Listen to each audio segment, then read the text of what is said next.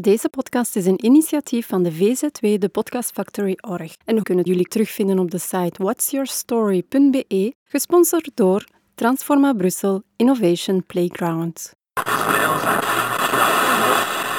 You're listening to the Podcast Factory. Welkom voor een nieuwe aflevering van Midori Kast. Midori betekent groen in het Japans en kast voor broadcast. De podcast voor ecologische transitie, milieu en uiteraard alle positieve initiatieven van jullie. Vandaag zijn we hier voor een speciale rubriek van Kaya. Ik heb hier Ivo van Puivelde bij me. Aangenaam. Aangenaam. Hallo, Carolien. Kan je je eerst voorstellen? Mijn naam is Ivo van Puivelde. Ik ben aangesloten bij Stop Ecocide Belgium. Ik ben jurist van opleiding en studeer nu een jaar bij in eh, de antropologie.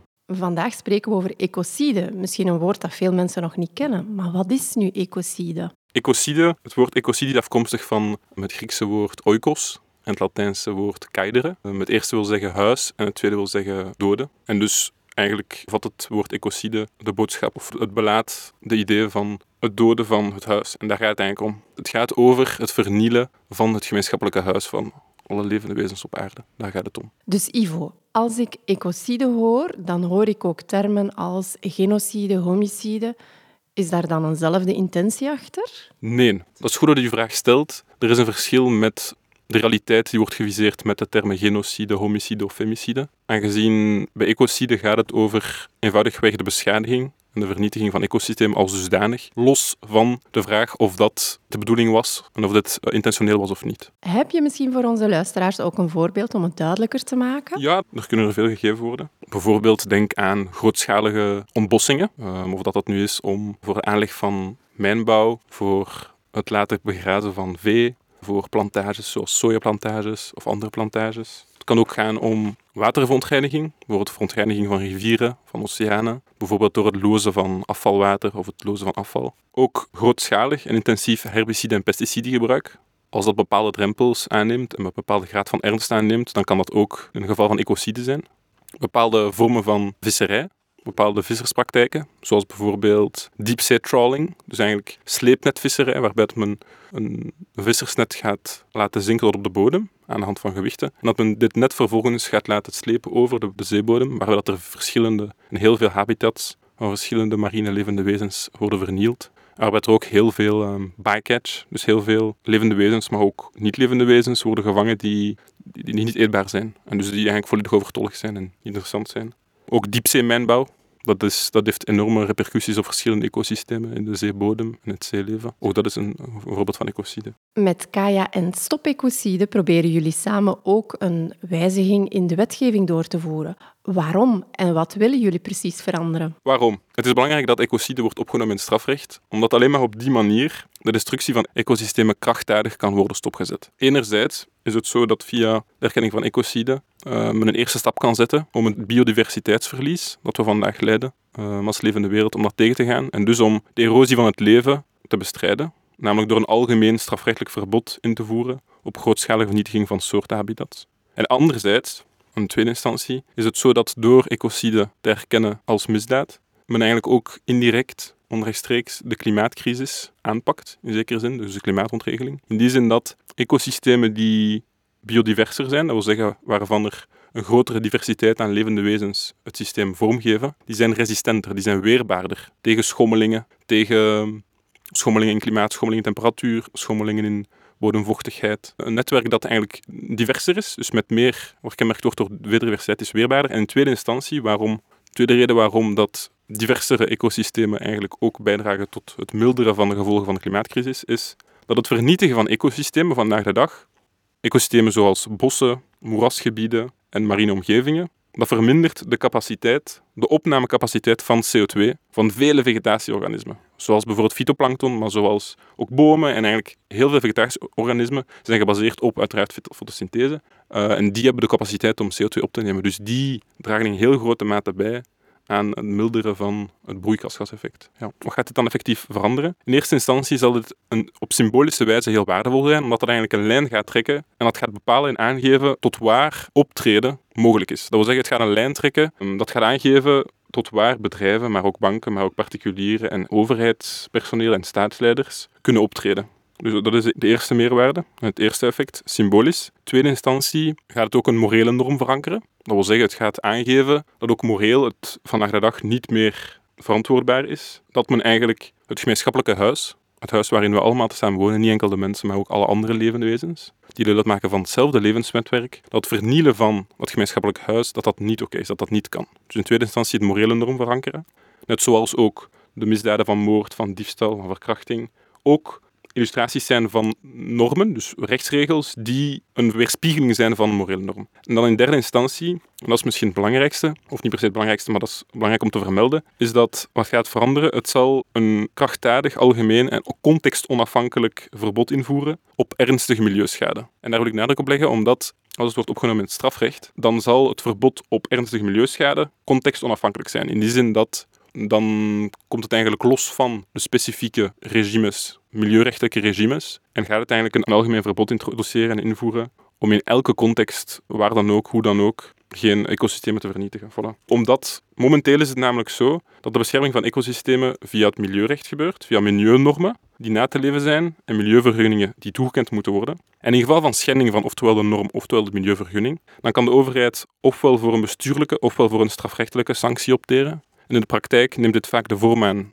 de meeste gevallen, van een bestuurlijke sanctie. En dan is dit zelf op haar beurt een geldboete. En dus dit, is, dit werkt helemaal niet dissuasief, maar dit is eenvoudigweg een monetaire sanctie die vaak door bedrijven perfect kan gedragen worden. Voilà. Wat gebeurt er nu in België en Europa en in heel de wereld op legaal vlak? In België ligt er momenteel een voorstel op tafel voor de hervorming. Dus eigenlijk het voorstel tot hervorming van het strafwetboek. Het voorstel zoals het vandaag op tafel ligt bevat ecocide en stelt voor om ecocide eigenlijk op te nemen in het strafwetboek. Hetgeen nieuw is, dus dat is goed nieuws. Maar het nadeel is dat, en dat is toch wel belangrijk om te benadrukken, is dat de definitie, de manier waarop ecocide wordt gedefinieerd in dat wetsvoorstel, of dat wetsontwerp eerder. Ik heb ook gehoord dat er veel discussie is over de definitie van ecocide. Ja, klopt. Dat is misschien wel de kern van de zaak. Het probleem is dus dat de definitie zoals die is opgenomen in het voorstel voor hervorming van strafwetboek heel restrictief en nauw is, die in de praktijk eigenlijk vervolgingen heel moeilijk, quasi onmogelijk zal maken. Waarom? Omdat het vereist is, omdat de definitie vereist dat intentie kan bewezen worden en kan aangegeven worden. Dat wil zeggen intentie om effectief de ecosystemen in zichzelf, dus in C, te beschadigen. Terwijl dat zelden,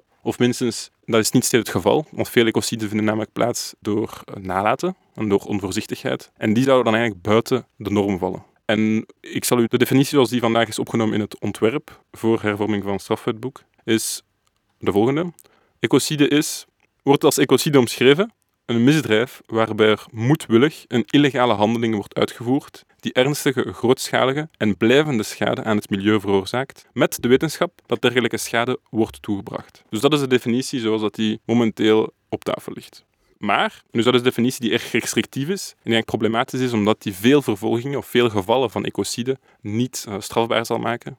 Omdat die eigenlijk buiten het toepassingsveld van de definitie zullen vallen. Het is echter zo dat toen in december 2021 het parlement, dus de Kamer van Volksvertegenwoordigers, een resolutie aannam waarmee het de regering het mandaat gaf om enerzijds ecocide op te nemen in het interne, dat wil zeggen in het Belgische strafrecht, en anderzijds het mandaat gaf om ook ecocide voor te stellen voor een introductie in, het statuut van Rome. Is het, um, het statuut dat aan de grondslag ligt van het interna internationaal strafhof. Wel, in die resolutie die in december is aangenomen geweest door de Kamer van Volksvertegenwoordigers, daarin was er een andere definitie opgenomen van ecocide die beter geschikt is en die ruimer is of minstens die realistischer is, laat ons het zo zeggen. En deze is de volgende. Het gaat om onwettige handelingen of handelingen die het gevolg zijn van een ernstig gebrek aan voorzorg of vooruitziendheid, begaan in de wetenschap dat die handelingen naar alle waarschijnlijkheid ernstige, uitgebreide of blijvende schade aan het milieu zullen toebrengen.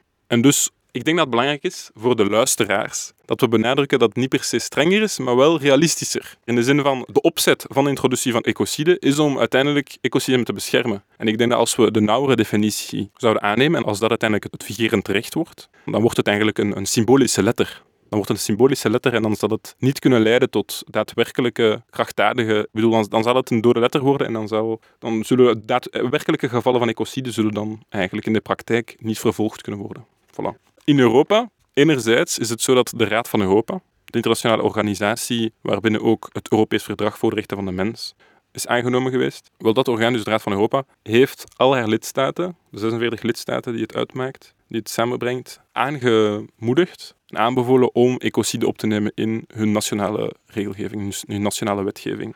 Dat is zeer significant. In tweede instantie is het ook zo dat binnen de Europese Unie er ook beweging is. Zowel de Europese Commissie als ook het Europees Parlement, dat is ook heel significant, hebben aanbevolen aan de lidstaten en hebben ook effectief voorgesteld om de Europese wetgeving zodanig te hervormen dat ecocide ook zou opgenomen worden in de relevante en de pertinente wetgevingsinstrumenten, zijn de, de richtlijn milieuaansprakelijkheid en de richtlijn milieucriminaliteit. Dus dat is ook zeer significant en betekenisvol. En dan breder in de wereld wordt er in vandaag 37 landen gesproken over ecocide en wordt er ernstig overwogen om dit op te nemen in nationaal recht en bij uitbreiding ook voor te stellen om het op te nemen in internationaal recht. Dus dit is een positief signaal. Ja. Wat is de impact van de erkenning van ecocide voor de bedrijven? Dat is een goede vraag, dat is een belangrijke vraag. In essentie, met de invoering van ecocide als uh, misdaad in het strafrecht, zal er een wettelijk kader worden gecreëerd waarbinnen bedrijven, maar ook banken en overheden zullen kunnen optreden.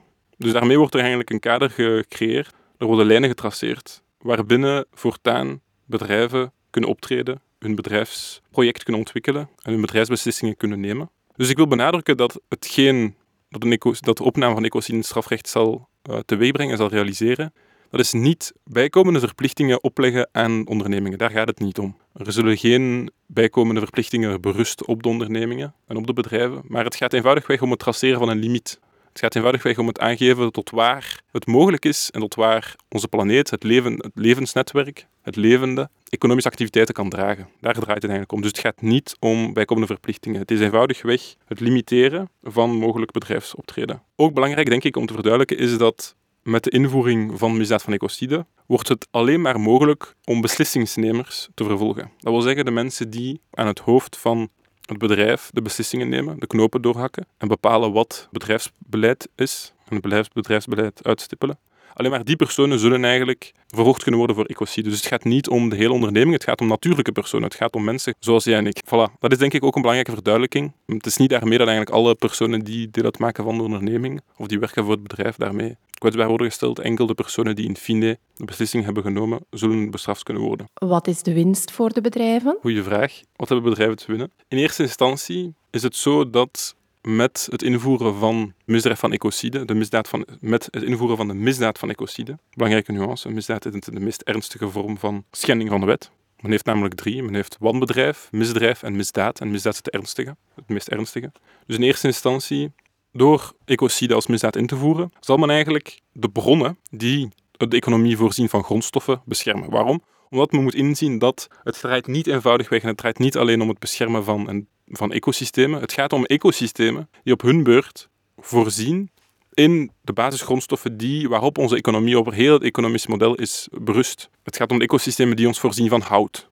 Het gaat om ecosystemen die ons voorzien van drinkbaar water. Het gaat om ecosystemen die ons voorzien van water dat gebruikt kan worden in de landbouw. Het gaat om ecosystemen die ons voorzien van planten waar meer textiel kan worden gemaakt. Ik denk dat het belangrijk is om, om in te zien dat met erkenning van ecocide op die manier de bronnen van onze grondstoffen beschermd worden. Voilà. En in die zin is het ook in de eerste instantie, dat is de eerste reden waarom bedrijven veel te winnen hebben bij de erkenning van ecocide. In tweede instantie is het zo dat vandaag bedrijven die zich aan gevallen van ecocide wagen, onvoldoende gesanctioneerd worden. En bedrijven die goede praktijken aannemen, weinig beloond worden. En dus in die zin is het zo dat via een introductie van een opname van ecocide in het strafrecht, eerlijke concurrentievoorwaarden worden bevorderd en worden gewaarborgd zodat op die manier ondernemingen die deelnemen aan de ecologische transitie, die een inspanning doen en die zich wel inzetten om ecosystemen en het leven op aarde te respecteren, comparatief geen concurrentienadeel ondervinden ten aanzien van bedrijven die wel op de kap van ecosystemen, met nadeel van ecosystemen winst maken en minder kosten hoeven te dragen. Daar draait het eigenlijk om. To level the playing field. Dat is logisch, want de impact op het milieu zal kosten voor de staat genereren om die schade dan te vergoeden, die op hun beurt in de vorm van taxen aan de bedrijven worden doorgefactureerd.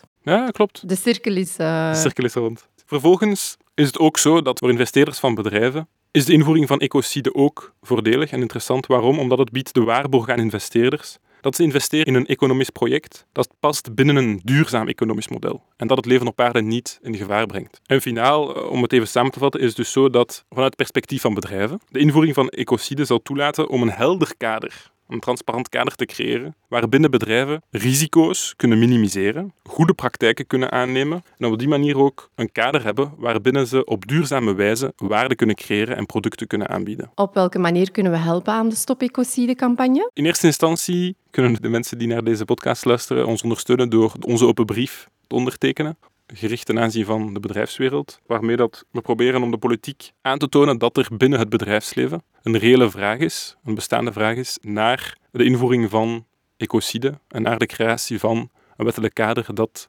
lijnen traceert waarbinnen economische optreden mogelijk is en waarbinnen dat economische projecten mogelijk moeten zijn. Voilà, dus dat is een eerste manier om onze open brief te ondertekenen. En op welke website kunnen we daarvoor gaan? Die open brief kunnen jullie vinden op onze algemene website van Stop Ecocide Belgium, Stop Ecocide Belgium. Dat is gewoon stopecocidebelgium.be. Dat kan u eenvoudigweg vinden door op Google. Een tweede manier waarop ecopreneurs Stop Ecocide kunnen ondersteunen, is door onze campagne ruchtbaarheid te geven, door erover te spreken, door het woord te verspreiden en door ook andere bedrijven en andere CEO's en andere um, bedrijfsleiders aan te spreken over het voorstel, over de boodschap die wij brengen. Om op die manier aan te geven en hun duidelijk te maken dat het eigenlijk in het gemeenschappelijke belang is van iedereen om ecocide als misdaad te erkennen. Is het ook zo, kunnen luisteraars ons ook helpen door eventueel, moesten zij het zien zitten, ambassadeur te worden van Stop Ecocide Belgium. En op die manier eigenlijk onze, de doorvoering van onze boodschap, de transmissie van onze boodschap naar andere bedrijven te vergemakkelijken. Als eigenlijk woordvoerder, als, als, als instantie of als persoon die bereid is om onze boodschap verder te... Ja, voilà. Dat is fantastisch. Ik heb zelfs nog een nieuwe opportuniteit. In de podcasttekst zal er een link naar een voicemail zijn. Daar kan de luisteraar een bericht nalaten voor jou. Om jullie te bedanken, maar ook als ze bereid zijn hun bericht te delen op sociale netwerken. Ik kan dan die link naar dat bericht als commentaar op de podcast zetten en jij kan op dezelfde manier antwoorden. Kijk, tof. Voor we afsluiten, is er nog iets dat je wilt toevoegen? Iemand die jou misschien geïnspireerd heeft? Toen ik vorig jaar mijn thesis schreef over uh, de rechten van de natuur met KU Leuven, er was een bepaalde... Ik heb mij verdiept in verschillende studies en verschillende werken. Onder, niet alleen van juristen, maar ook filosofen en antropologen. En de Franse filosoof Baptiste Morisot, die is in grote mate inspiratie geweest voor mij, omdat hij eigenlijk op een heel accurate manier en een treffende manier hetgeen er vandaag aan is op aarde heeft kunnen formuleren. Op een manier die heel erg met mij heeft geresoneerd. En dus zo formuleerde hij het volgende. En ik denk dat dat heel accuraat weergeeft waar het vandaag om gaat. Protéger la nature, ce n'est pas prendre en charge de manière surplombante une altérité, un dehors comme temple vulnérable, passif, impuissant, c'est raviver les braises d'un feu multiforme qui nous constitue et dont nous sommes un visage. En dus afkomstig uit het boek Raviver les braises vivants. Maar er is trouwens een vertaling verschenen, vorig jaar, eind 2022. In het Nederlands is de titel Het levende laten opvlammen. Maar ik heb het in Frans gelezen omdat hij het in Frans heeft geschreven. En het is veel poëtischer en accurater in het Frans. Voilà. Bedankt, Ivo. Tot binnenkort en altijd welkom, hè? Dankjewel, Caroline. Dag. Mijn tweede gasten is Anne Froidemont. Hallo, Anne. Hallo, Caroline. Ik heb een eerste vraag voor jou. Wie ben jij? Ik uh, ben uh, Anne Froidemont. Ik uh, ben 53 jaar en heb in verschillende sectoren gewerkt. En Weer Circle hebben wij opgericht een kleine drie jaar geleden.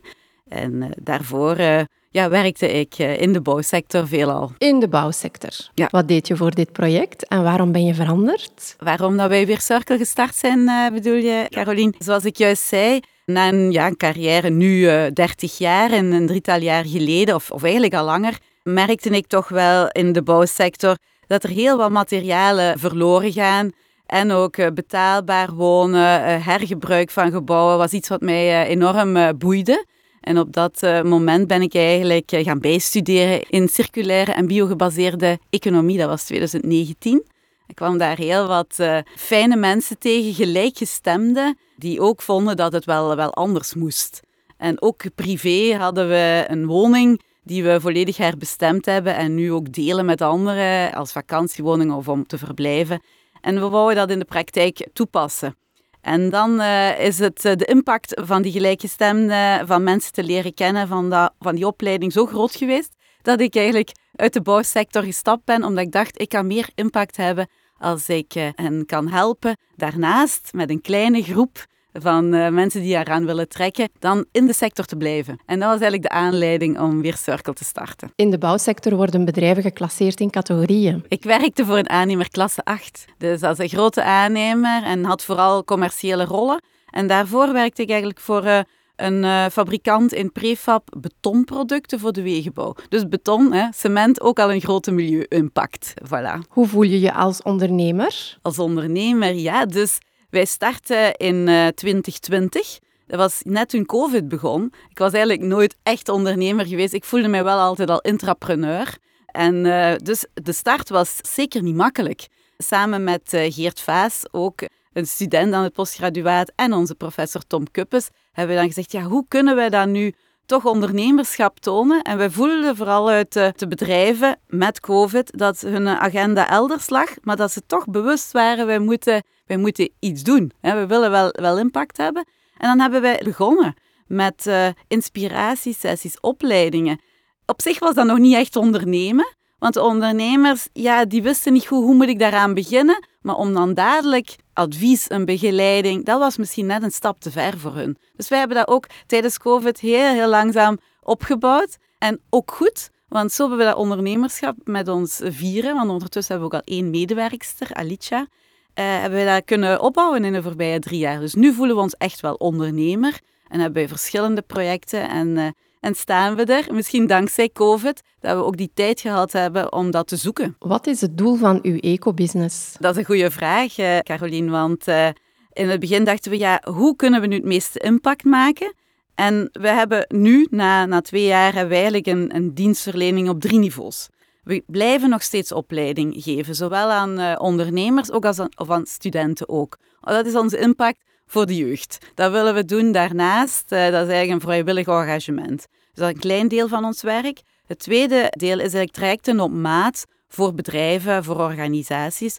Dat kunnen bedrijven zijn in de kunststoffen, daar is Geert specialist in, in de bouw, vaak ook met sociale toets, sociale economie betrekken. En dat gaat van business development over toch trainingen en trajecten binnen een organisatie, liefst wel wat langlopender.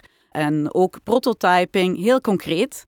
En het laatste wat we doen, is ook zelf consortia bouwen en inschrijven op uh, subsidietrajecten, Vlaams, Europees, onderzoekstrajecten. Dus uh, dat, uh, dat doen we ook nog daarnaast. Dat is ondertussen ja, onze dienstverlening geworden. En wat waren de belangrijkste fasen in de ontwikkeling van uw bedrijf? Ja, die eerste jaren voelen hoe is het met de ondernemer, hoe, hoe klaar is hij om ecologisch en circulair te ondernemen. Ja, waarom zetten wij in op circulariteit? Misschien is dat nog wel relevant. Want we dachten, dat is een taal die de ondernemer ook begrijpt. Als het MVO, CSR is, is het best nog heel holistisch. En we wouden ons specialiseren ook op hun bedrijfsprocessen. Op welke materialen gaan er allemaal door en wat voor impact kan dat hebben in uw grotere visie en strategie? Want we zien circulariteit absoluut niet als een doel, maar gewoon als een middel en als een opening om die taal eh, te begrijpen. Dus de fase, ja, de eerste fase was zoals ik zei opleiding. En dan daarna hebben we ook een heel sterk netwerk gebouwd. Dat was eigenlijk ook wel een belangrijke fase, zowel beleidsmatig. Zo zijn we ook ecopreneur tegengekomen, Kaya. Maar ja... Dat was eigenlijk een vraag die ik voor je had, maar je antwoordt hier nu al op. Waarom ben je lid van Kaya? Ja, we kwamen gewoon heel veel ja, mensen tegen die ook aan die kar trokken. En dat, het was niet zo makkelijk, want we deden dan ook mee aan de Green Deal. Green Deal circulair bouwen, uh, Vlaams niveau is dat. Maar ook uh, rond kunststoffen. We deden onderzoek vanuit uh, een project van Vlaanderen Circulair. En zo, dat zijn eigenlijk fases geweest van onderzoek, van zelf bijstuderen, om dan te komen van ja, nu, kunnen, nu zijn we klaar om ook uh, ja, mee te prototypen in onderzoekstrajecten, maar ook op maat van, van een organisatie. Dus het is zelf wel een leertraject geweest, mag ik dat zo zeggen. Wat onderscheidt jullie van een traditioneel bedrijf? Eh, toen dat wij onze organisatie oprichten, hebben we bewust gekozen om uh, een coöperatieve te zijn.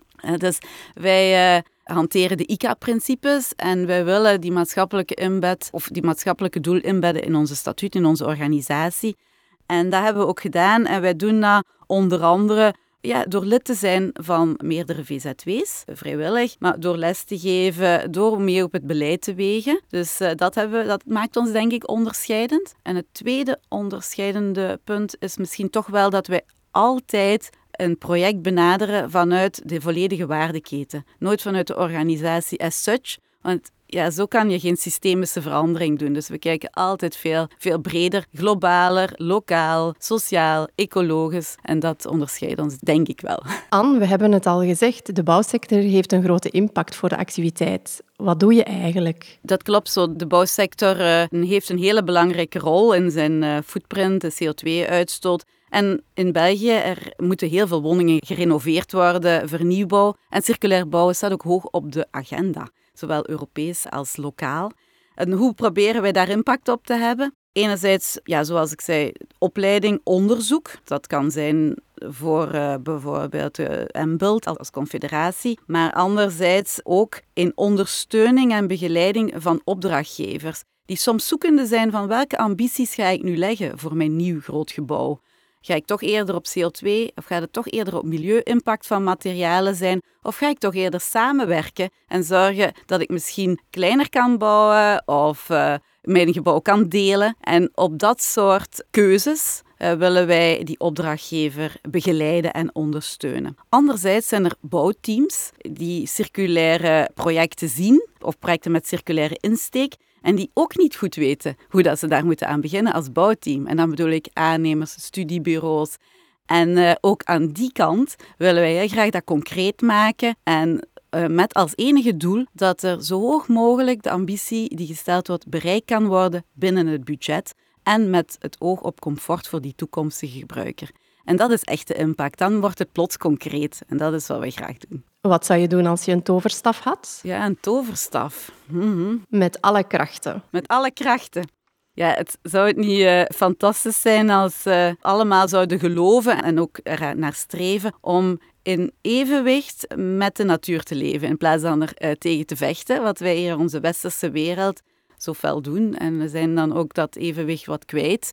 En als we dan ook echt denken van dat is de enige manier om een heel fijn, welvarend leven te hebben. Dus dat zou ik wel uh, willen toveren, ja. Je ziet toch uh, dat jongeren andere accenten leggen, maar dat ze ook de minder goede kanten van onze generatie mee overnemen. En ik zou wel dat met de toverstaf willen aanreiken dat ze dat niet doen. En uh, ja, dat ze voor het juiste kiezen. Waarom ecopreneur? Ja, ja. Dus Ecopreneur was al eerder op mijn pad gekomen en had daar ook al eens naar een activiteit uitgenodigd geweest, gewoon als geïnteresseerde. En ben ik ook naartoe gegaan, fijne contacten. Onder andere met Thibaut, uh, Leen Ochelen ben ik eens ooit op een event tegengekomen. En die heeft mij verteld over uh, Ecopreneur toen. En uiteindelijk waren wij toen nog niet opgestart als Weer Circle. Maar uh, nu dat Weer Circle wat vorm begint te krijgen, we zijn met vier hebben verschillende mooie projecten bij opdrachtgevers, eh, gemeentes, organisaties in het algemeen. Dus had ik zoiets van, ja, nu zijn wij klaar om lid te worden. En uh, zij wegen op het beleid. Dat, dat vind ik heel, heel mooi met uh, de initiatieven. Ze zijn activistes. Ze verenigen andere eco-ondernemers. En voor mijn persoonlijk project, hè, dus het, het huis in, in Wallonië, daar hebben we ook al aankopen kunnen doen, dankzij andere leden, of bij andere leden moet ik zeggen, van Ecopreneur en van Kaya. Dus, en nu dat zij samen gegaan zijn, denk ik dat het een sterk ecosysteem kan zijn. Dus ik, uh, ja, ik, vind, ik vind eigenlijk wel een heel mooi initiatief op zowel op Vlaams en op Waals niveau. Ja, en zeker voor de bouwsector is het sensibiliseren van de politiekers ook een belangrijk punt. Ja, ja absoluut. Ze willen echt uh, wegen op het beleid en dat ja, verbindt hen ook. Hè. En dat verbindt ons ook, want dat willen wij ook doen. Dus uh, voor mij uh, ja, raakte dat wel, resoneerde dat met, met onze visie. Heb je een advies voor andere ondernemers? Ja, probeer een goed netwerk te vormen. Er zijn best wel veel mensen die willen inzetten op duurzaamheid, op regeneratieve economie, op circulaire economie. En ja, vind elkaar, help elkaar en uh, word lid van Kaya. Hè. Zij helpen ook, uh, zonder dat daar echt een grote naam aan gekoppeld is. Het is gewoon ja, ondernemers onder elkaar. En ja, ik zou dat zeker willen aanraden. Samen zijn we sterker. Samen zijn we sterker. En het kan anders. Waar kunnen we jullie terugvinden? Dus dat is uh, www.weercircle.be. Super, Anne. Bedankt. Dank je wel. Tot binnenkort. Tot binnenkort, hè. Dank je wel. You're listening to the Podcast Factory. Deze podcast is een initiatief van de VZW, de Podcast Factory Org. En we kunnen jullie terugvinden op de site whatsyourstory.be, gesponsord door Transforma Brussel Innovation Playground.